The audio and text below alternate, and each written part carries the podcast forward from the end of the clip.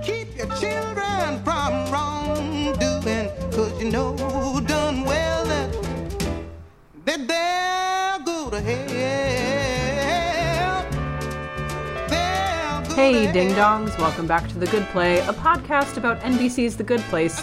My name is Brianna, and with me on the line, she's a strong, independent acid snake in the skin suit of a strong, independent woman. It's my sister Marissa. I am my unfortunately my movement class for strong independent acid snakes is full at this point. Aw, man. but if you go to ice cold yoga, you pull so many muscles. it's really God. great. Gross. So we are here to. I'm really talk- only okay with room temperature yoga. It's the only kind of yoga I'm okay with. I mean, I'm barely okay with that, but I- Gentle room temperature yoga. I think I think it's I have trouble with yoga because my core is basically made of cookie dough.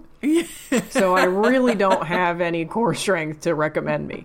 Um, but speaking of which, my lack of core strength, I want all of our listeners to know this that I just got a memory foam mattress topper and your girl has never been happier. like I Never Like- been happier. I mean, maybe that's my back has has not been happier in the last several years. what spurred this purchase? Just my back yelling at me every morning when I got up, and uh, I was like, mm, not feeling not feeling too good these days. And so I finally I was like, well, let's try this because I've had the same mattress for like a very long time, like longer than probably is recommended. I think 10 years is the recommendation. All right, I'm coming up. I'm like around nine years, so yeah. Okay. and uh, I bought it when I was a little bit brokish, so it's not the best mattress. and uh, I bought a mattress topper, and I had to wait for it to puff up for two days. So I unrolled it on the floor, finally put it on my bed, and I was like, "Oh god." It was really, it was truly my good place. Was like, I was just like sleeping in a marshmallow. Anyway, we're here to talk not about my chronic back problems. Which is a shame because I have so many questions about this mattress topper, but I realize this is not just a chat show. This is a this is a dang fan cast, a possibly Hugo nominated fan cast. Thank so we you gotta so much to our, one- one of our, uh, Oh, our Chris, yes. dear listeners. Chris is nominating us for best fan cast in the Hugo Awards. Could you imagine? this, no, I can't. Although I have to admit, I was telling one of my friends like, if it if the I don't know how these nominations work. Like I don't know if it has to pass some sort of muster, or if it's literally just you get to throw whatever you want into the hat. But if it actually is a real nomination, then I will never stop putting the adjective Hugo nominated in front of everything I do, say, or be. I'm gonna put it on my resume. The Hugo nominated mother of two is going to be getting her children ready for school now. The Hugo nominated civil servant is going to answer her email now. Like, the Hugo nominated sisters would like a table at your fine establishment. exactly. Ma'am, this is a Wendy's. Oh, we're really helping our case, aren't we? Uh, yes. Um, so, you know, vote for us if you can. I don't even know how that works, but wouldn't that be great? Speaking of, let's do some more housekeeping up top before we get into the recap for Mondays. Am I right? You can find us on iTunes, Google Play, GoodPlay.cast.rocks. Uh, please rate and review us on your podcast app of choice. We're nearing the end, folks, which is really sad. Um, but we would love to have some more people join us for the finale when it will be 90 minutes of sobbing. Oh, is Um, it 90? I thought it was 60. It's 90? No, our show will be 90 minutes of sobbing. Oh, oh, cool, cool, cool, cool. Yeah. Um, you can also follow and like us on Facebook. We have a group called The Good Play. Uh, Twitter, we are at The Good Play Pod, and Marissa live tweets every new episode. And you can send us an email at thegoodplaypod at gmail.com. So We do have one email this week. It's from my old college pal Gandhi, and he has a very long list of things we were underinformed about re Star Wars. Oh, okay. So for those of you who are interested in rehashing uh, Rise of Skywalker, stay with us at the end, I guess. yeah. All right. So, do we want to jump into the recap for Monday's Am I Right? Yes. So the opening scene, the cold open here is we are in the bad place, sort of our typical bad place setup, uh, set, if you will, of all the sort of like soulless desks in the big room. Open office plans are, in fact, a function of the bad place. The worst. And the demons, these are demons we haven't really seen before, but they're all sort of like saying like, what is going on? We haven't had new humans to torture in a week, and like, I really need to like, you know, flatten someone's penis. so there's gonna be a lot, there's a lot of penis talk in this, the second half Last of the fourth season. too, yeah. And they're like, what's going on? What's going on? And Bad Janet gets them, uh, sort of rounds them up, brings them to a meeting with Michael, Sean, and the cockroaches. And Sean is like, I'm to be working with Michael. Blah. Like, Yeah. And the demons are all like horrified at this. And Michael's like, "Yeah, I'm your new boss," and they're like, "Uh, absolutely not." uh, so that's sort of the, the a plot of this episode is um, Janet, Michael, Sean kind of forks off after this. We don't really Yeah. see him the rest of the episode, but it's Janet, Michael, and then Tahani offers to act as their test subject. So it's the three of them trying to train, trying to train the demons in the new system. And then the B plot is, in my opinion, it's a little weak, but it's okay. Mm-hmm.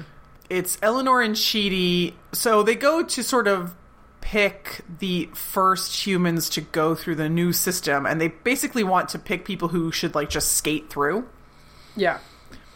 And t- Chidi has a great like list up on his blackboard of like you know like Nelson Mandela and stuff. Norman Borlaug. Yeah. Yeah, but that means that they have access to the files of everybody who's ever died, and that means that they have access to their own files, which is uh, not great. So I think I'm just gonna kind of get this plot out of the way because there's not much to it Yeah. like you know eleanor has this crisis of like you can never look at my file um actually you have to look at my file and and Chidi's like very confused by her mixed messaging which is pretty hilarious he's like is this a sex game and she's like no no, no. it's like fair question when you're talking to eleanor right but he takes her file to read it and uh, because Eleanor's like, you might as well just like, you know, if you're going to break up with me over the fact that I did a lot of really, really bad things while I was alive, like, kind of like, let's just rip the band aid off. Yeah. So Chidi reads her whole file and comes to her and is like, look, you know, this, I, I love you. That's not changed by having read this. In point of fact, you know, you got dealt an incredibly difficult hand in life. You basically had to raise yourself and like you had to hustle all the time just to put food on the table and like I, I how am I supposed to fault you for that? Now like also she did a lot of other terrible things, right? But like I think Chidi wisely sort of realizes that it's all of a piece. Mm-hmm. That like the reason that she had such bad self control and had such poor relationship skills was because she had this terrible home life. Right. But but then he's like, "Oh, but the real problem is that I'm too boring for you. Like I I never did anything, you know, interesting. Like his file is like visibly smaller than hers. It's like one tenth the size or something. Mm-hmm. And he's like, "You're you're gonna get bored of me, and you know, how can we be together for eternity? Uh, you know, if you get bored of me." And she's like, "I'm not gonna get bored of you." And he kind of he freaks out a little bit and then he insults jason sort of inadvertently because jason says something like look opposites attract it's fine and chidi says yeah you have to believe that because you're with janet and jason's like cool thanks right because it's like the obvious implication of like janet is the smartest being that there is so therefore jason which like look it's true but Although we find out in this episode he did read Romeo and Juliet. he did which is kind of unbelievable but mm. okay Maybe he just saw the Baz Luhrmann adaptation. Yes, which is great. Two thumbs up. So Chidi goes through this whole sort of like crisis of faith or whatever that they can actually be together forever. Which, look, forever's a long time. um, and then Jason kind of tricks him, you know, because Chidi goes to Jason and says, you know, if the two of you really love each other, then you can make it work. And she, you know, blah, blah, blah. And then Jason's like, yeah, you know, all the things you just said to me about me, like, are things you should say to yourself about yourself. And okay, great. Chidi and Eleanor are back on track. Everything's fine. It was, I don't know what that plot was, honestly. I just don't know. I don't know if it was like, well, you know, sitcoms have an A and a B plot, and we needed a B plot, and like, you know, and it was like I don't want to get too much into discussion, but like we just figured out that Chidi is confident Chidi now. Like, can we not do this? Well, she even says that. She's like, "What are Yes. you doing? You're confident Chidi now." And he's like, "Well, I'm confident in my feelings for you, but I'm also confident that I'm too boring for you." And you know, I I think they probably I think we are veering a little bit more into discussion, but like I think they probably could have done something more interesting with reading everybody's files. Like I would think that like maybe Eleanor like reads her parents' files and like Right. figures out why they are the way they are or something like that.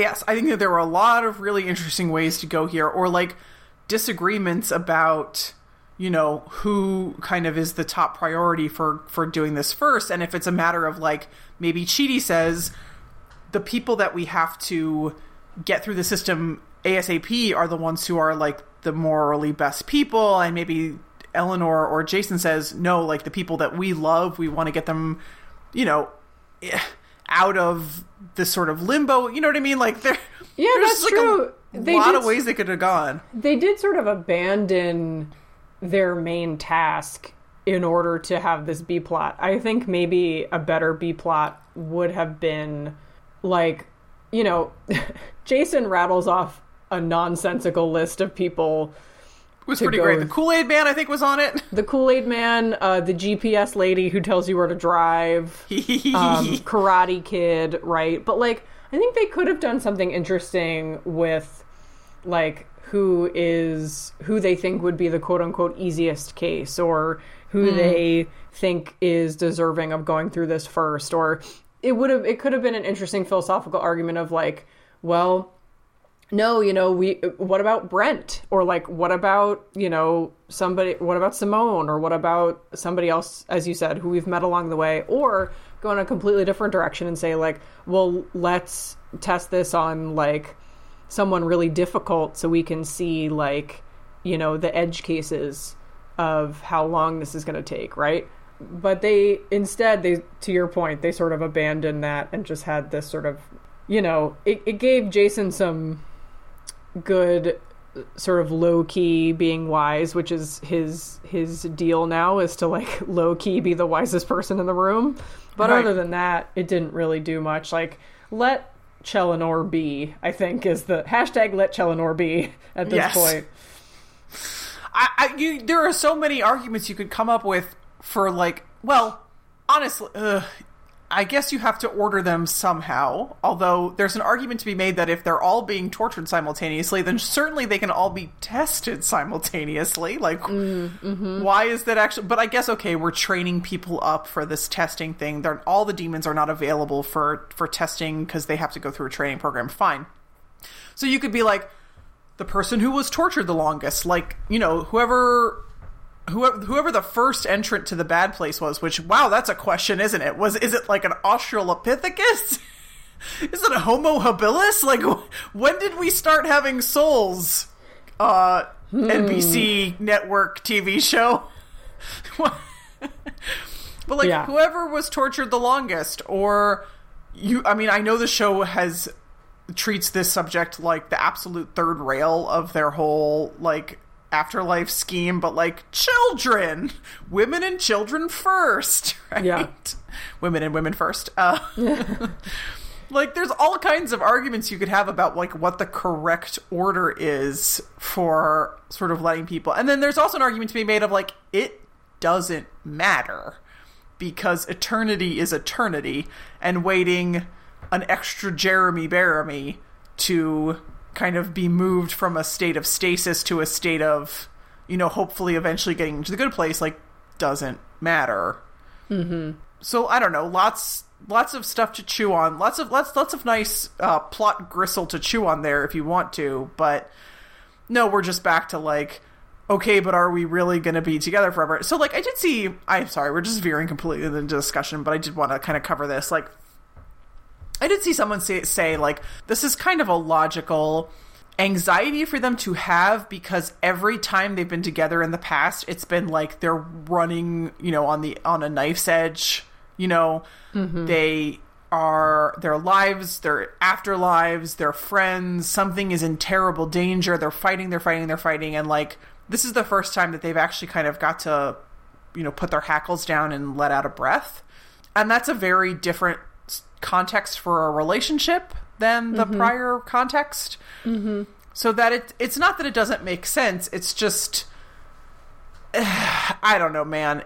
I love you know Brianna and I are both dyed in the wool Cheleanor fans. Mm, you got there before me, but yes. But sure, but you've been but you've been there a long time. Yeah. You know, this is you know you're not a new convert, certainly. no. but it does kind of feel like okay two episodes ago was so amazing of like there is no answer but eleanor is the answer.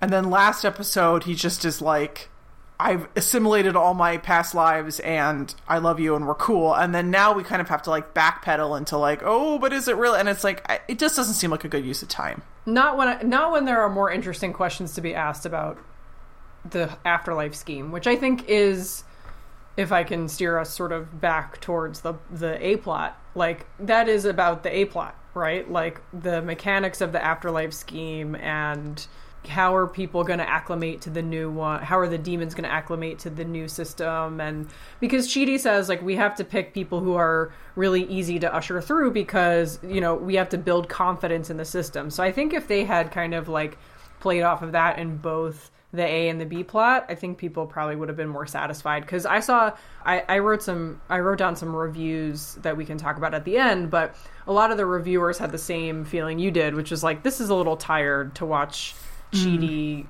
you know, and Eleanor kind of running in circles about their relationship status. Like, you know, so I, I, I think probably the A plot is the stronger of the two in this situation. So back to the A plot. We see an amazing training video. I mean, this thing is like if you've ever had to watch a corporate training video, like this is so good. There's like nobody can act. I mean, it's, it's the cockroaches and and and Janet and Michael, but none of them can act because it's the show within the show. And in fact, Jason is like reading his lines after they're clearly written on his hand. Yeah. It's like, but how will the test work? Yeah. And it ends with Janet and Michael doing a cover of the Tina Turner song "Simply the Best." They're going, "It's simply, the, test." Better than other tests. and the demons are like, "This is so lame."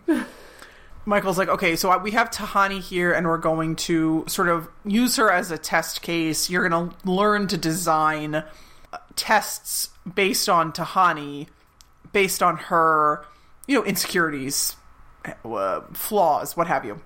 And they're like, "Oh, I don't know about this." And then Vicky comes in. I mean, she's just she looks amazing. She looks great. God, she looks amazing. And she's just like, you know, I'm here. I'm, you know, I'm, I'm here to, to, to join. And Michael's like, uh, I don't know about this. And Vicky's like, why not? You know, like I, I knew your neighborhood better than anybody. You know, I was, she's like, I, you know, I spent 300 years with Tahani. Like I know her insecurities pretty well at this point. Like I'm actually, I'm think I'm going to be good at this. And Michael's like, uh, okay. So Tahani goes into this like reality simulator device thingy where you know she's it's it's like um what's that thing in Star Trek the holodeck mm-hmm. it's like a Star Trek holodeck where she's in the middle of a room and okay so the demons have not Vicky the other demons have designed a scenario you know to test Tahani allegedly. Okay fine. So the holodeck comes on and she is in like a fancy dinner party and some waiter offers her canapes or something. And she's like, "Oh!" And then it's all of a sudden she turns around and there's a giant bear there with chainsaw paws, and she's like screaming, and and Michael shuts it off, and he's like, "No, this is not no, like you're no." We're not torturing people anymore. We're testing them. Like, you have to make these things smaller and more relatable. So they turn the holodeck back on, and a different demon tries. And this time, as she's offered the canapé, she turns around, and there's a very small bear with chainsaw hands. And as he's, you know, growling at her and waving the chainsaw hands, he goes, Mondays, am I right? right? Or does he? That's says- what happens, right? He Yeah. says Mondays, am I right? And he's wearing a T-shirt that says something about bacon. Oh, yes. Okay, thank you. And Michael's like, yeah, you guys aren't getting this. And Vicky's like, yeah, I'm going to try it. I'm going to try it next time. Okay. And, and like, just watch this. And she designs this amazingly horrible thing for, like, okay, maybe we should also talk about this in discussion, or maybe we can talk about it in the moment. Like, I'm not exactly sure what the right thing for Tahani to do was in this test.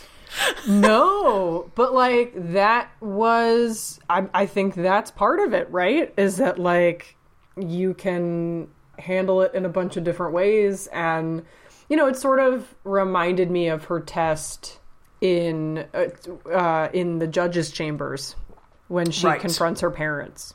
Right. and and she is able to kind of like have a civil conversation with them and and let their absorb their all of their terribleness and then kind of let it roll off her back and basically leave with her head held high. But yeah this was this was a really tough one. I don't know that i would have uh gotten through that very Right. well. So it's she's at this dinner party with her parents and Camilla, and so everything is a little bit ahistorical, I guess, because, or, I mean, I she's Tani's not supposed to know she's being tested, but her parents are dead, and her relationship with Camilla is really different now. So it's a little weird. I mean, yeah, I don't know, but basically her parents are like heaping praise on Camilla and then basically turn to Tahani and say like and Camilla is like eating it up and and really like focusing this sort of like passive aggression at Tahani. Mm-hmm. And her parents kind of turn to Tahani and say, you know, would you like to also pay tribute to your beautiful, perfect sister, Camilla? And then, you know, Tahani kind of like pauses the test and is like, yeah, that's good. Like, I feel traumatized. Like, yeah good, good job, I guess. Right. yeah And so, like, yeah, like, yeah yeah I, I just I don't know you know I, I think I think ultimately Tani and Camilla's parents were abusive and I think that forcing someone to take the quote unquote test of being faced with their abusers and kind of having to turn the other cheek is like not a test I'm super into. You know, it doesn't. I I think it maybe depends on the situation and the circumstance. But like, maybe it doesn't have to be turning the other cheek. Maybe it is standing up for yourself. Maybe it is, you know, maybe not making a scene, but like maybe it is just advocating for yourself or, you know, finding a way to subvert their expectations that you are always going to react the way that you've reacted in the past, right? I, I mean, I think I'm in the really like a, the only winning move is not to play mindset here. I think like mm-hmm. I think that if I'm now she's not supposed to know it's a test. Like I don't I don't know how any of this makes sense ultimately because if you know that I think these people know that I think the the concept of this afterlife is that these people know that they're dead, right? They don't necessarily know they're being tested, but they know that they are dead. And if you see your dead parents and your living sister, I don't know how you're. Mm, I just don't know, right? Like, how are you going to interpret that, right? This is not. You're not going to believe that that's really your sister who has died, right? You're going to say, "Oh my God, are, did you also die?" She's like, "What are you talking about?" Like, none of this really works for me on a practical level. But but I think you know the quote unquote right answer I would have is like leave the party. I guess like don't Don't blow up at anybody. Yeah, don't engage. Just be like, okay, I'm- I'm gonna go now. Like to just draw that really firm boundary because that's I mean that's the only thing I can think of as a like a real advice for somebody in that situation. Right, boundaries. Yeah, I, I mean, I- and I think this was a very particular situation. I'm not sure, like, how exactly, like, are, do people are people told in advance like you are being tested or No, are that's they what, I don't think that they are. I don't, think, that so they are. either. So I do think that this is a little like the it's an approximation. I think more to show the type of test that people would receive. It's not going to be bears with chainsaw paws. It's going to be the people in your life who had you know gotten a rise out of you or or made you uncomfortable or the people in your life who um, encouraged you to do bad things or you know any negative elements in your life that you kind of have to learn how to navigate you know one of the things they could have done instead was maybe like because at the beginning what i think was interesting about this test is at the beginning of it camilla's friends are gossiping with tahani about Oh, that's right. I forgot. about the fact that uh, Camilla's latest album was not as well received, and she might have to fly coach now, and she's such an embarrassment, but she doesn't know it, right? Mm-hmm. And so the friends are feeding her all this ammunition if she Right. wants to say something. And so she has to kind of figure out is this the right moment to do that? But I also think like they could have just as easily put Tahani in a situation where somebody compares her to her sister, and it doesn't have to be her parents, but like we've seen this time and time again in the iterations of her life where like people are comparing her to her sister or forgetting about her and praising her sister instead. You know, so I think in a real test situation, maybe you aren't running into like uh, people who are dead and alive. Uh, like maybe you aren't running into those exact people, but you're put in approximate situations. Like I think Eleanor taking these tests could have been really interesting because like, you know, she tells that story in one episode about like the little voice in her head that tells her not to do the bad thing. Like even if we had seen her like going through her day and like having opportunities to take advantage of people and not doing that, Right. they're more generic people maybe but yeah i think functionally this raised some questions from like a technical perspective Right. but It yeah. was like a nice. I think it was a narrative shorthand yeah yeah i agree more than it was like a real exemplar for the people who were being trained. yeah So Tahani's like, okay, that was very effective. And Vicky sort of turns the other demons and says, like, it's not about, you know, it's not about all these sort of base things you were doing before. You know, you really have to look inside their their souls. You know, think of it as flattening the penises of their heart. yeah Which is great line. And so everybody's really impressed, but Michael's like, no, no, no, no, no. The, you know, you, you think this went well, but actually, there's all kinds of details that you can't see, but I can see, and you have to leave now, and and and you didn't do a very good job, and go away. And Vicky kind of, I think Vicky says that's a series wrap on Vicky, and flounces out, which I wonder if that was actually the last scene she filmed for the series, in which case that's pro- that's really funny. So Janet and Tahani kind of go after Michael, like, what?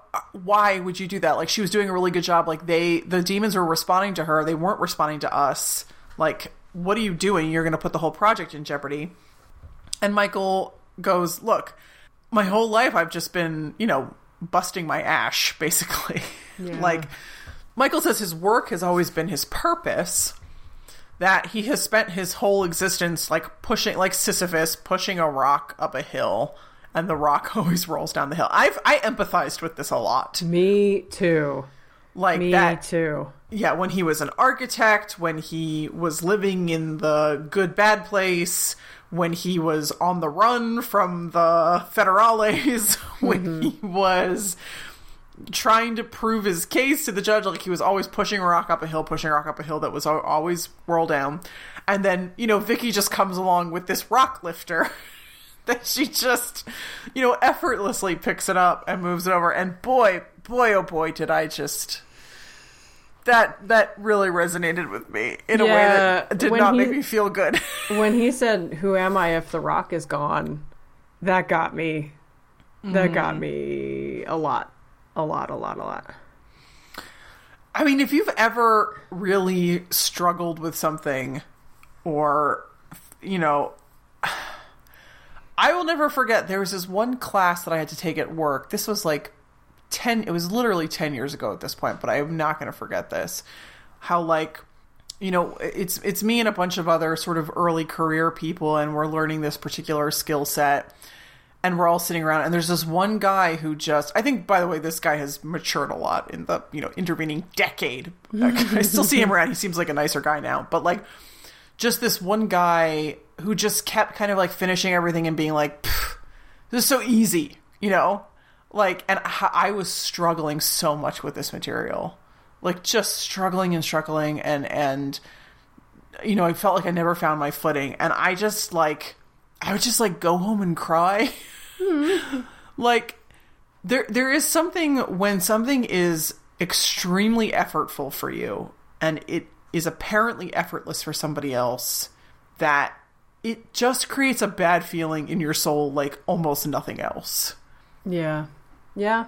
Because you you start to think of it as like a personal failing rather than a difference in aptitude. I, I mean even a difference in aptitude is not great right I mean, I but I I mean I mean like not a a deficit in aptitude. I mean a difference, like a you know hmm. you are differently inclined than this person, and so you might be better at something else, or you might have a completely different skill set that is still applicable in some way than this other person. But yeah, no, it can it can definitely and and for me the part of this that that was difficult is you know he is um like he realizes he's going to be out of a job and what does he do and Yeah. and when you've defined yourself by your work what happens when you don't have any work which is something that not to get too real but like I have dealt with and so yeah like what do you do when you've defined yourself by your work when you've desi- defined yourself by your successes and all of a sudden or even just by your struggles yeah, yeah, yeah.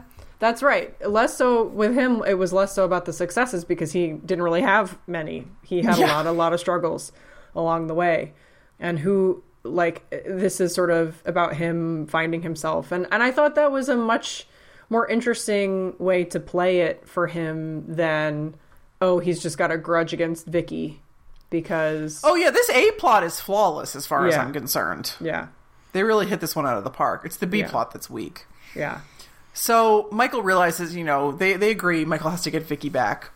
So Michael goes and finds Vicky as she's about to go to her ice cold yoga class. and she said and he says, "Look, you know, I need I need you to do this with me. I need us to work together." And she's like, "Look, I you know, if I if you and I are colleagues on this, like the demons are going to see me as your puppet and they're never going to take orders from me."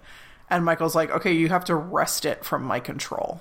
So when they are you know michael goes back to the training room where he and janet and tahani are sort of standing in front of the group of demons and then vicky kind of comes in and is like i'm wresting control of this from you and michael's like oh, what an unexpected development like it's this very like anybody with two brain cells to rub together realizes that it's staged but the demons seem to completely take it as as genuine yeah and Vicky's just like, I, you know, this is going to be all mine now. And Michael's like, oh, you've beaten me. And Vicky's like, but we're going to do a dance battle from West Side Story. And Michael's like, maybe another time. Okay, bye. He's, he's like, I'm too upset over the coup to do that right Yes. now. Let's go. right. so then we hear like a big time jump. yeah, I liked this actually. I did too. So it says 1.28 Jeremy Bearimys later. and we're back in the original Good Place neighborhood where Vicky is calling all the shots. She's got her like clipboard and, you know, she's like boss lady in charge, sort of, you know, good place architects over here, bad place architects over there, you know, fire demons over here or whatever. Yeah. And, you know, this, this, is your everyone's going to be receiving your training schedule and whatever like she's got this very well in hand Yeah. And they share a look. Michael and Vicky kind of share a little look, which I appreciated. Mm. So Janet tells Michael, "We got to find your next rock," which was sweet of her. Although it does sort of raise the question of what he's been doing for the last 1.28 Jeremy Bearimys, which seems like a long period of time. Yeah, that's true. So they put the first bunch of neighborhoods up, like those are the finally running, and we see the cockroaches all standing together, and they hear like the like the ah sound of like ascension. And Eleanor's like, "Who is that? Was it Prince? If it wasn't Prince, we got to rethink this whole thing." And Michael says to them, "No, it's the four of you." I j- lost it, everybody. I was like, oh my god, it's it's our babies, our chili babies. Yeah. He says it turns out saving every soul in the universe is worth a few points, and you guys get to go straight to the good place. So that balloon that we saw at the end of season two, or the sort of the maybe the mid end of season two, reappears the golden balloon to heaven. That and he's like, it's real this time. so they all the six of them all get on it jen and michael and uh you know i think michael says something like he's ready for another adventure it's very much like he's going into the west Yeah, he's a Chidi's like, are you coming too? And he's like, yeah, I might as well. Recently unemployed, I might as well do some traveling. yeah so the six of them get in the balloon and they and they lift off and we hear uh jason yell fools uh and that is that is it Our sweet, sweet chili babies got into the good place. we, we had a facebook comment about that you want to read it Uh, yes, Susan uh, C says, I surprised myself by breaking into sobs at the end of the episode for reals. And I didn't sob, but I found myself getting choked up. I was like, oh. uh." It's it's it's it's something that we've talked about on this show where we're basically just like, God, I hope they get to be left alone forever and they don't have to go through this. And we were correct. And I think that was so part of the B plot was the assumption that Chidi and Eleanor would have to go through the tests before they found each other again. Mm. And turns out they didn't need to do that, so they just get to s- fly right into their afterlife together. So I read some interesting commentary from the cast on this episode. Okay. So I think it was William Jackson Harper who said that Mike Schur talks about how most sort of com- comedies in the classical sense, most comedies end in a marriage, but the marriage is really the marriage is its own whole story. Like that actually, you know, the wedding day is actually not and I have always I've I've started thinking this, right, basically since I've been married of like you know, all the Austen novels, like all these like classic uh, Shakespeare style comedies or whatever, like you know the the part where you get together and get married, like that's actually the easy part, mm-hmm. as it turns out, and that everything that's after that is actually more difficult and more interesting, and that's apparently Mike Schur's sort of POV on this, which is that that you know them getting into the good place is is sort of the point where you get married, but then actually everything that happens after that is sort of more difficult and more interesting. Interesting. Yeah, so I am very curious to see sort of how that plays out as the uh as the next two episodes. This is it, two more episodes. Oh my god. I know. As the Yeah. next two episodes sort of bring us into the good place and like we've never seen the good place. What the heck does it actually look like? Yeah, and not a mailroom. right. Oh, I'm sorry. You're right. We did see the mailroom of the good place. But you know, I think that's really interesting because that's the the reviews that I read uh, that I'll get into now are mostly focused on, you know, it, it's a very nice vision of them to have like floating away up into the good place, but everybody's like, no, no, no, no, no, they're not getting Yeah. off that easy. Like this No. is this is a Mike Schur show. They're not, you know, they're not convinced that that the cockroaches are going to get like a perfectly happy ending that easily with you know three episodes left to go. So the the finale is going to be uh the length of two episodes. So uh Hypable says uh the labor appears to be over in the good place season 4 episode 11 the burden laid down for Chidi and Eleanor in their likely romance and for Michael in his previously ceaseless efforts. The final test is left untaken. The last rock uh, rolled up the hill by itself that's why it feels like the good place still has a pin left to pop in that golden balloon.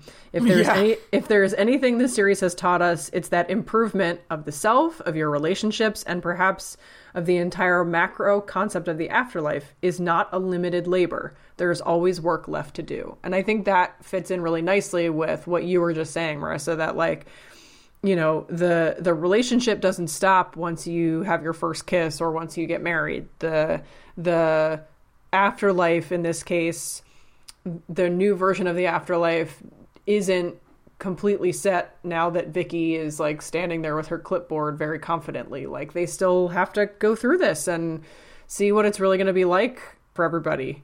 And and for all the people coming through the good pl- or the the new version of the afterlife, it's really is about that improvement. So, you know, I don't think this show is going to stop throwing uh, roadblocks up. Yeah. And the AV Club said a very similar thing. well, Team Cockroach has won before, and if there's one thing the Good Place has taught us, it's that there's always a catch. There are some reveals a coming. yeah. I do think that they ultimately it's not going to be a situation where you know the final episode reveals that they're stuck in a horrible good place forever and there's nothing they can do, right? That's not what this show is. right. The show is not about hopelessness and it's not about nihilism or anything like that. But it's also not about I think it, whichever one you just sort of quoted is like the easy out or whatever. Right. Like they're probably Right. going to get to heaven and find out that it is forked up in its own way, right? Like they're probably Yeah. going to get there and it's going to be like it's super boring or everybody's separated from each other or like there's something deeply wrong with it. Yeah, I mean, it's we've talked about before on this show about heaven being essentially a gated community. So, what happens, you know, do they have to do any convincing of the residents who haven't seen any new residents in over 500 years? Like, what is that acclimation going to be like for them to all of a sudden have new people showing up? And how are they going to react to that? I, I think even that is an interesting story to tell. Or, yeah, like, is it going to be a situation where is somebody sad because you know they're waiting for their family to show up right Oh god. The yeah i don't know We haven't. We really, and I would be surprised if they went that route at this point because we haven't done anything ever in four years about anybody dead pining for another dead person, the company Yeah. of a person that they knew in life. As we've talked about in this podcast, the closest we ever got was Brent asking Brent. where his bros were yes. Yes. If all of a sudden we get to heaven and it's full of sad people who are like, "Where is my mommy?" Like, I oh boy, I don't know if I can deal with that. yeah i mean uh, well I, I i just brought that up because i was re-listening to our episode from last week and we talked about like jason's mom right? Yes, like is jason gonna be like waiting for his mom to get there? Or you know does tahani have to run into her parents after they've been through like wouldn't that be interesting for tahani's parents to have to go through these simulations and realize that they were terrible to their own daughter and then come out the other side and then have to run into their daughter in the afterlife after they've been Well, do you think they're all in one big place though? I don't think I don't so. Not if if they have if they truly have neighborhoods, then I don't think you run into anybody who's not in your neighborhood. i don't know i don't know I mean, there could be all kinds of look. They can throw all kinds of monkey wrenches in at this point. That like, you know, the four of them get split up and sent, or the six of them get split up and sent to separate neighborhoods, or that they want to reboot Janet, or that Michael isn't welcome. Like, there's like they they have an entire palette of possibilities out before them now because we've never seen the good place and we have no idea what the rules are. The good place, the place, not the good place, the show. We've never seen the good place. All of this has been conjecture. This, this whole the years we've been doing this. Yeah, I really think you know they are. eh, And will we ever see the good place? It's possible we won't. Hmm. You think that we they might actually never get there in their golden balloon? Or we as an audience might not see them there. Maybe we'll stick around and and get some shenanigans in the in the uh, testing facility. No, I sorry, I don't think. I don't know. No, I think we have to follow through on our cockroach team and, you know, get Watch- the 411 and exactly what their afterlife is. And watch they're gonna have to- finally taking her welding class. I mean, it is going to be a situation. I think it's ultimately going to be a situation where they find out that they have like a new job to do, right? Whatever Yeah. that is. If it's like good place acclimation society, I don't know. like all the all of a sudden you're going to have like an influx of residents. Like, is that going to destabilize something? Like, all Yeah. kinds of ways we can go here, and you know, I trust the team. I, I think, I think they're going to stick the landing. I think that the Eleanor and Chidi subplot in this one was a little bit weak, but I don't expect that to be the case for the next two episodes. That they're going to have like a B plot that doesn't really work because they don't really have time. No, they really don't have time. Yeah. I, I and we've never been good at predicting what's going to happen on this show. No, nobody is. So I'm very, I'm very interested to see what happens next. What's the? Oh, oh. So this brings me to the next hmm. episode is called Patty. P A T T Y. Okay. Someone's Yes. name. Yes. Wasn't Eleanor's mom's stepdaughter named Patricia? They are not going to kill a child. I know that. I wouldn't expect them to. But, But- I'm sort of wondering if it has something to do with Eleanor's mom's journey to becoming a better hmm. mother. Interesting. That would be a monkey wrench in and of itself. I, I can't say that I would particularly care for that, that like all of a sudden Eleanor now has to deal with her dead mom on top of everything else. Yeah. I guess it's possible. I just I, I kind of wanted to say something about Cheleanor. Okay. I think you have in the notes I could talk about it for 45 minutes, but you might actually be surprised with where I go with this, which is that like Maybe. forever is a long time. Yeah. I, I don't think I truly don't think that there are any two humans who could truly have a functional intimate relationship for an a literal eternity. I just I just don't I'm sorry. I just don't think it's possible. It's not even like it's I don't even know if it's getting bored with somebody so much as it is like boy, I don't know maybe it is getting bored with somebody, but it's not like, oh, I'm getting bored with Chidi because he's a boring person. It's just that, like, there's only so much you can wring out of another person. this is sound terrible, but like, I can't wait for you to give a toast at my wedding. enjoy it while you can, children. I just don't think, you know, I, I think, um, part of the reason there's a lot of reasons that the divorce rate is kind of as high as it is. And i don't mean to downplay like the many many many factors that go into it but certainly one of the factors is like dang we live a long time like much longer than we used to. Noah Baumbach's A Marriage Story. but you know what i mean? Like a hundred years ago you were not probably going to be married to the same person for 60 years and now it's very much a possibility. And i and if the human soul kind of can't manage and we're talking about people who you know don't really have that many cares in life. I realize everybody's got their own burdens but not, i'm not talking about you know tru- truly out there situations involving like abuse and, and substance abuse and and whatever. I'm talking about like stable quiet middle class people you know but I, I just if if those people can't really manage to stay married for 60 years which most people can't then i don't see how two people are going to be able to be intimate with each other for a literal eternity. Well, i kind of feel like i kind of feel like relationships in the afterlife would be like you're with somebody for a while and then you go okay now we're going to go our separate ways with the understanding that we can always come back to each other because we have an eternity right there what what do you lose by saying like let's take like a 10 year break from each other? It's not like you know there's all kinds of consequences to that in real life.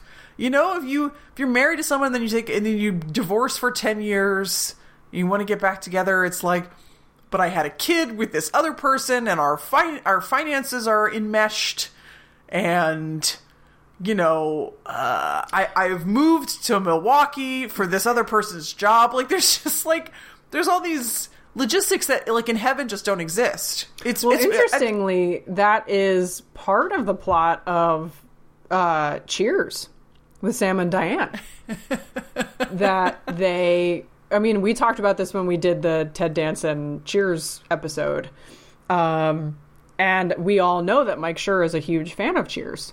So it may be that we see some unconventional version of, you know, because in this episode, he was saying like you might get bored of me and you might want to like go to somebody else. And she's like well if frida kahlo wants to make out with me in heaven then you and i are going to have to have a conversation. So like i think you know it, it's a playful way of doing it but they did sort of leave the door open for like we don't it's the afterlife Ethical afterlife non-monogamy. yeah yes. or like you know do they have to be glued together i mean i think they uh, um before Chidi got his mind wiped at the end of last season, he did say like, "Let's just get through this, and you and I can chill out in the dot of the eye forever." right. And I think that really means like the two of them together forever, and like that's a very nice image to have. I think especially, and it's a comforting image when you're about to lose somebody to say there is a place where you and I can be together yes, there's forever. There's a place for us. Yes, another not the dance battle from West Side Story, but another number from West Side Yes. Story. But you know, but going back to your point and and kind of like bringing in Cheers a little bit, like Sam and Diane had this you know very tumultuous relationship and. She leaves and she has like a whole career, and Ted Danson uh, stays on, and she comes back and they get back together and then they ultimately decide that they are not meant for each other. And you and i had a whole conversation about like well 10 years is a long time. Like maybe it could have been an interesting character growth if they had said like you know she's less type a and he's like less of a dry drunk kind of like frat Yes. boy now and like you know we've both matured and maybe we can be together um, but we know that Mike Schur is a, a fan of Cheers, and so I wonder, you know, if there are some kind of I mean, that would be a bold move for the next episode to be a time jump, like twelve Jeremy Bearimys later. You know what I mean? yeah, and like and for Ch- for Chidi and Eleanor to have, you know, I don't want to say fallen apart, but for them to have mutually decided to separate. yeah, or like I think about the the ending, the the series finale of the Wonder Years. I don't know if you remember this at all. I do remember his dad dies. It's very sad. but you know the the relationship the foundational romantic relationship is with winnie Winnie Cooper. uh, who we love and She is big into getting girls into math, and so I love her for that. yes. And um, she's also in a lot of hallmark christmas movies now. Um, so we love her for that too. So winnie decides that she's going to go study in france and he promises that he will be there to pick her up when when she comes home. And the voiceover says that he did come to pick her up but he came with his wife and children to pick her up That's right. and so it is this sort of Which wonderful I think made a lot of people mad at the time. I think that's probably true, but I think it is, to your point, a much more realistic version of what would have happened. I mean, this was not the Wonder Years was not during a time when like you could text someone in another country. you really, really had to maintain like work a lot harder to maintain a long distance relationship.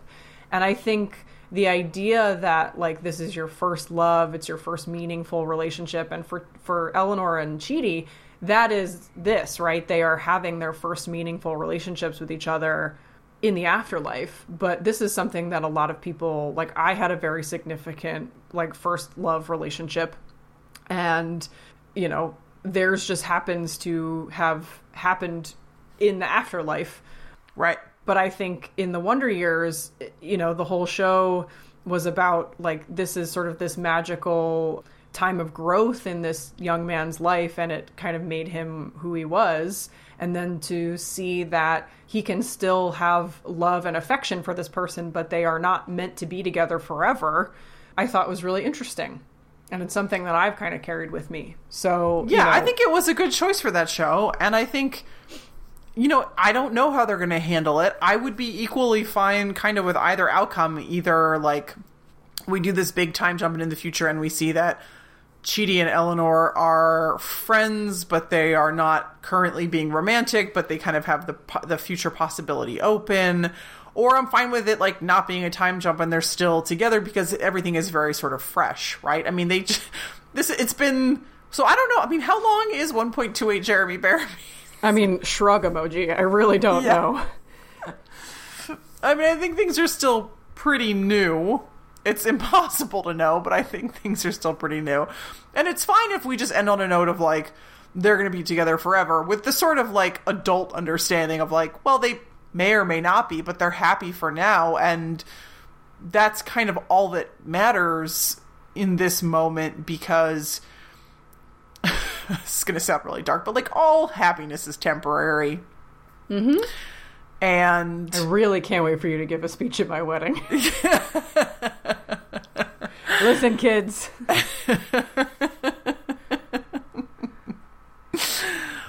And they are in an afterlife where, you know, happiness doesn't have to be underpinned by a particular romantic partner. They have access, first of all, they have potential access to like everybody who's ever lived. Right. right? But secondly, like they can they can also be fulfilled in other ways, you know, potentially infinite ways. That this is this is possibly a landscape in which anything is doable. And if what you need to do is take a break from your lover and instead kind of like write a play that you're then going to put on with a bunch of other souls for an audience of a whole bunch of other souls, like, great. You know, like, romance isn't the only thing that can be a fulfilling part of, you know, like, cornerstone of your life. Like, art is, a, is another major one. And, you know, philanthropy. I, I assume that even in a place like the good place, it doesn't seem like all of their troubles are going to be magicked away. I mean, humans still have human problems, even in the afterlife, in this particular version of the afterlife, right? I mean, the Chidi still has his anxieties, right? And Eleanor and, and Jason Jason still has his ignorance. Like there's a lot of things. it's not as if Jason, you know, well, I guess we'll find out when they go to the good place, but is Jason suddenly going to have all this knowledge that he should have had from like a decent public K 12 education? like, you can still have philanthropy in the afterlife, right? When you are in this universe where souls don't really change that much when you die. Yeah, I mean, or is the idea, I mean, as we were talking about this kind of constant self improvement, like that can, as you mentioned, like that can take all all kinds of forms and and I think the one of the nice things that I really like about this show is that you know there's been obviously some like will they won't they stuff but not the typical we've talked a lot about it like not the typical version of it that you see. And it really does focus on like this core group of people together. It's not just eleanor and Chidi. It is the six of them and they've become a family Eleanor and Chidi's relationship is really a big part of it, but it's not the only relationship that has made this situation possible. And so I think it would be interesting to, you know, not just focus on Eleanor and Chidi's relationship, but but make sure that you know all of them, like, it, however that family aspect of it for the six of them can survive i'd be interested to see that right so maybe maybe they're not in romantic relationships but maybe they still get to be with each other like all six of them and and hang out or maybe you know if i swear to god if we have to say like a real goodbye to michael i'm gonna lose my mind Oh my goodness. I no, please, no. i'm gonna lose my mind but like you know he could decide like I've done what I'm here what I came here to do and you know it's been real and I'm going to like I've taught you everything you've taught me everything you know and I've taught you everything you know and that's enough for me. Like I guess he could decide that. Just really go into the West. Yeah, super going to the west. yeah, but I I really I can't wait to see what happens and I think that's an interesting uh, certainly Cheleanor has been like a, a foundational piece, but it's not the only thing that that matters. You know, certainly not for. Uh, we've seen Eleanor and Michael's relationship really grow. We've seen Eleanor and Tahani's relationship really grow, and in the episode that we just saw with Chidi, you know, uh, from his point of view, we got to see how all of these characters have affected him and you know he got a lot of confidence from Jason, and he got a lot of uh, self assuredness from from Tahani, and so I think they all need each other. It's not just about a romantic relationship; it's about the family. Like Vin Diesel. Well, she, he says, uh, uh, Michael says, like, "Who am I if the when the Rock is gone?" And she says, uh, Tahani, Tahani says, says, yeah. like, "That's what Vin Diesel said to me when when uh, the Rock refused to do Fast and Furious 9. She's like, "Oh, I'm not helping." Not All right, important. let's get into let's get into Gandhi's email because we got to wrap this up. yeah, So, oh, it was uh, seven points. Okay, let's speed through these, guys. If you have not seen Rise of Skywalker, we're not going to say anything else about the Good Place after this point, so you can just stop the podcast, delete the episode, uh, and you will not be spoiled at all. So, first of all, the lightsaber Rey gives to Ben is Anakin's from before he becomes Vader, which is why Ben wants it so much. Which, like, I guess I get. That's why he wants it so much in the first of the new crew of movies.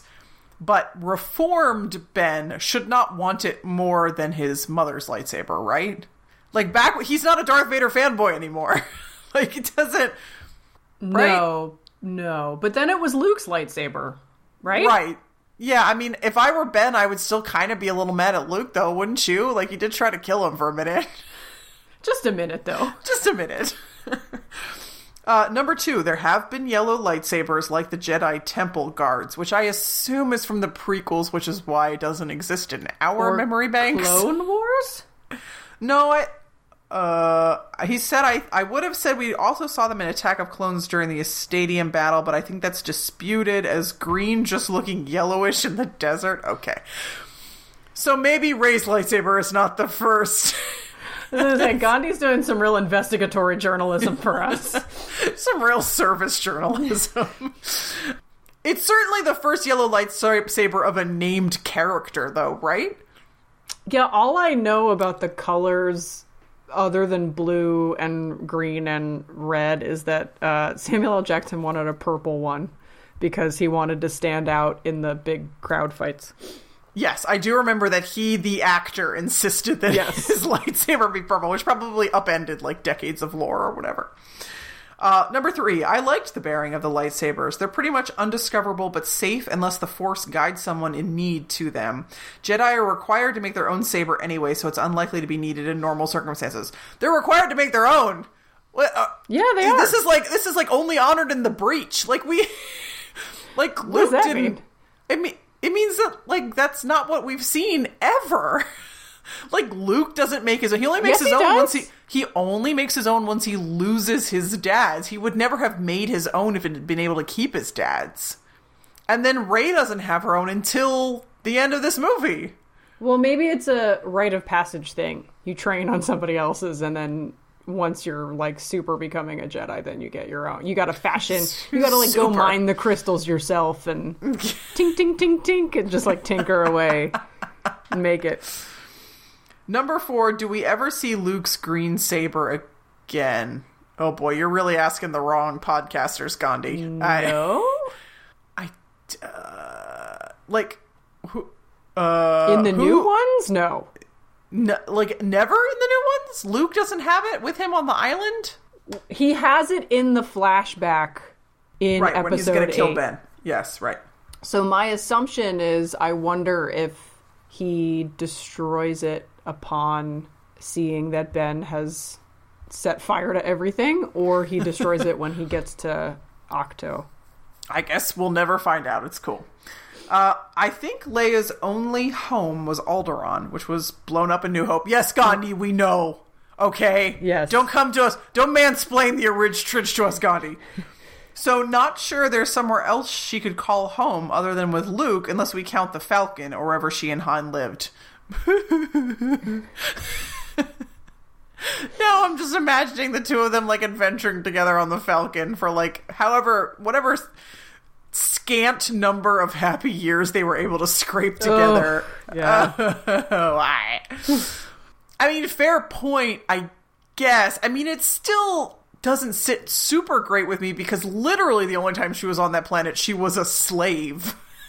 so, I mean, yeah, okay, she's with Luke, I think the I guess. But I think your force ghost can show up anywhere, right? I didn't take Sure. that as like, oh, their force ghosts live on Tatooine. No, they don't. No, Because, like, no. you know, at the end of episode six, the all the Force ghosts, like Hayden Christensen shows up on Endor, and it's like, yeah, Yeah, in the modified, yes, mhm, yes. bro, like you, you definitely have never been here. So, like, Right, but the question is like, is it honoring Leia's lightsaber to bury oh, it on to bury Tatooine? it there. Oh, oh, oh, I see.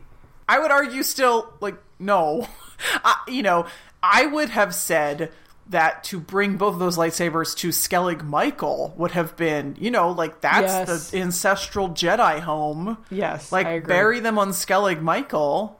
And but of course, here's the problem with that. Then they can't have their nonsensical closing lines. because nobody lives on Skellig Michael. Well, except for the Porgs. And those like nuns, you know, Yeah, those like frog nuns. yeah, yeah. The frog nuns, I believe they're called. The frog nuns, yes. Uh, yeah. So, so I mean, I think it makes way more sense to put them on Skellig Michael, not because it's Leia's home, but because she was a Jedi.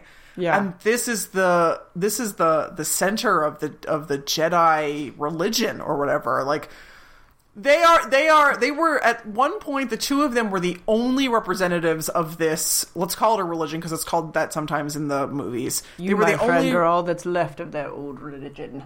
Yes, thank you. thank you. Um, at one point, they were literally the only two left in the entire universe as sort of the members of this religion. So, like, why not honor that by burying their lightsabers on the Jedi planet? I think that would have been better. But then Yeah. we don't get the, like, who are you? Rey. Rey who? What's your last name? We were just going around here. What kind of rude lady are you not saying your last name? I assumed. So we're talking about the medal that Leia takes to let, lie down and die with. Uh, I assumed the medal was Han's, the one she gave him at the end of New Hope. Leia put them on Luke and Han, and Chewie got stiffed. Good catch. It was not Leia's medal. It was Han's medal that she gave to Han after the Battle of Yavin.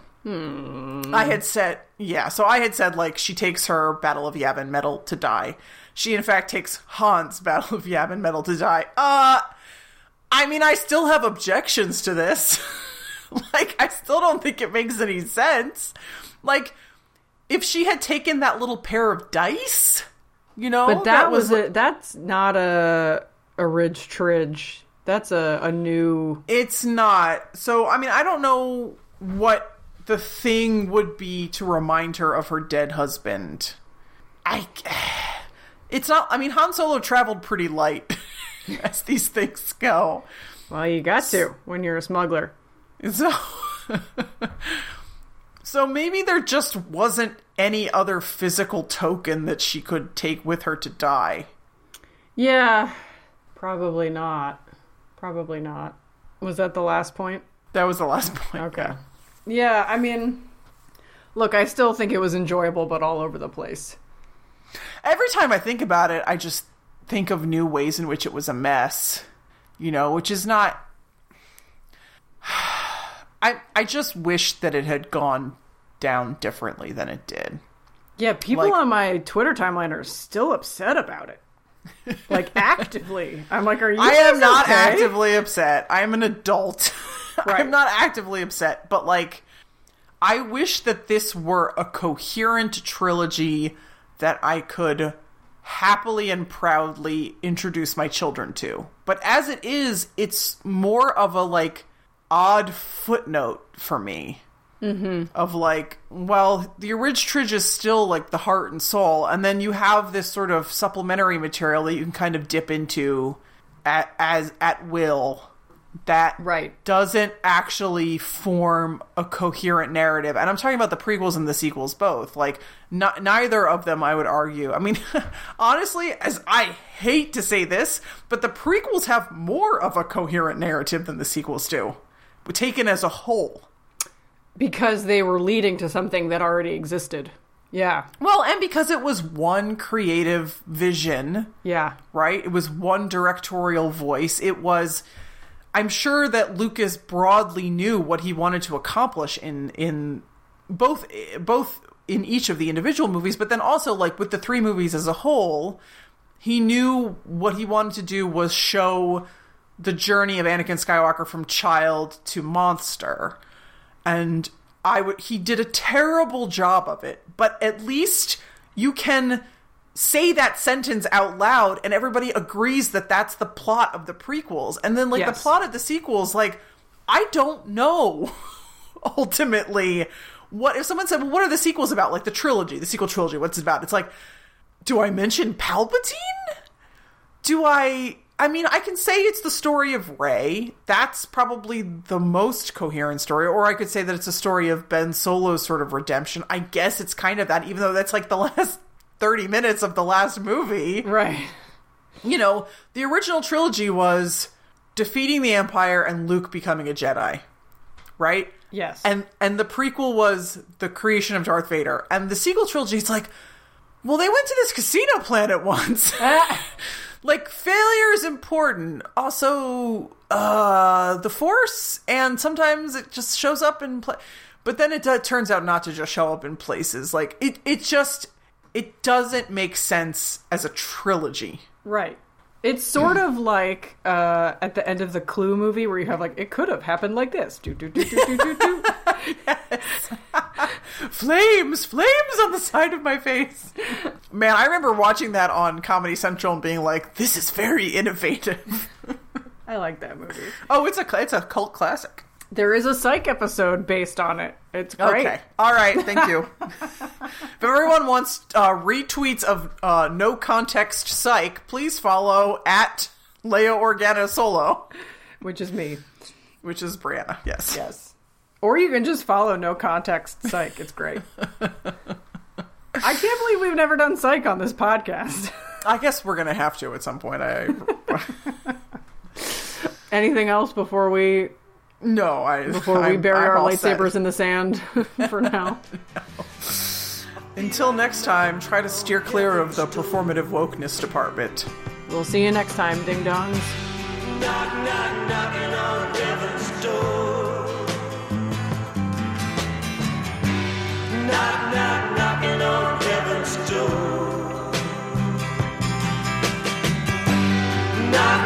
knocking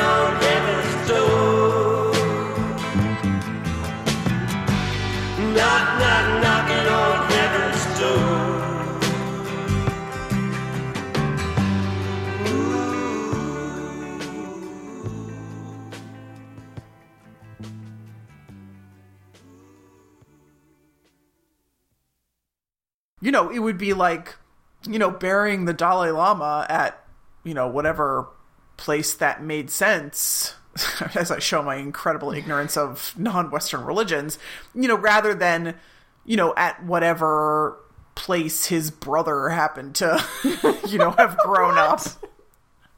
Sorry, I know that didn't make any sense. Maybe I should just cut that out.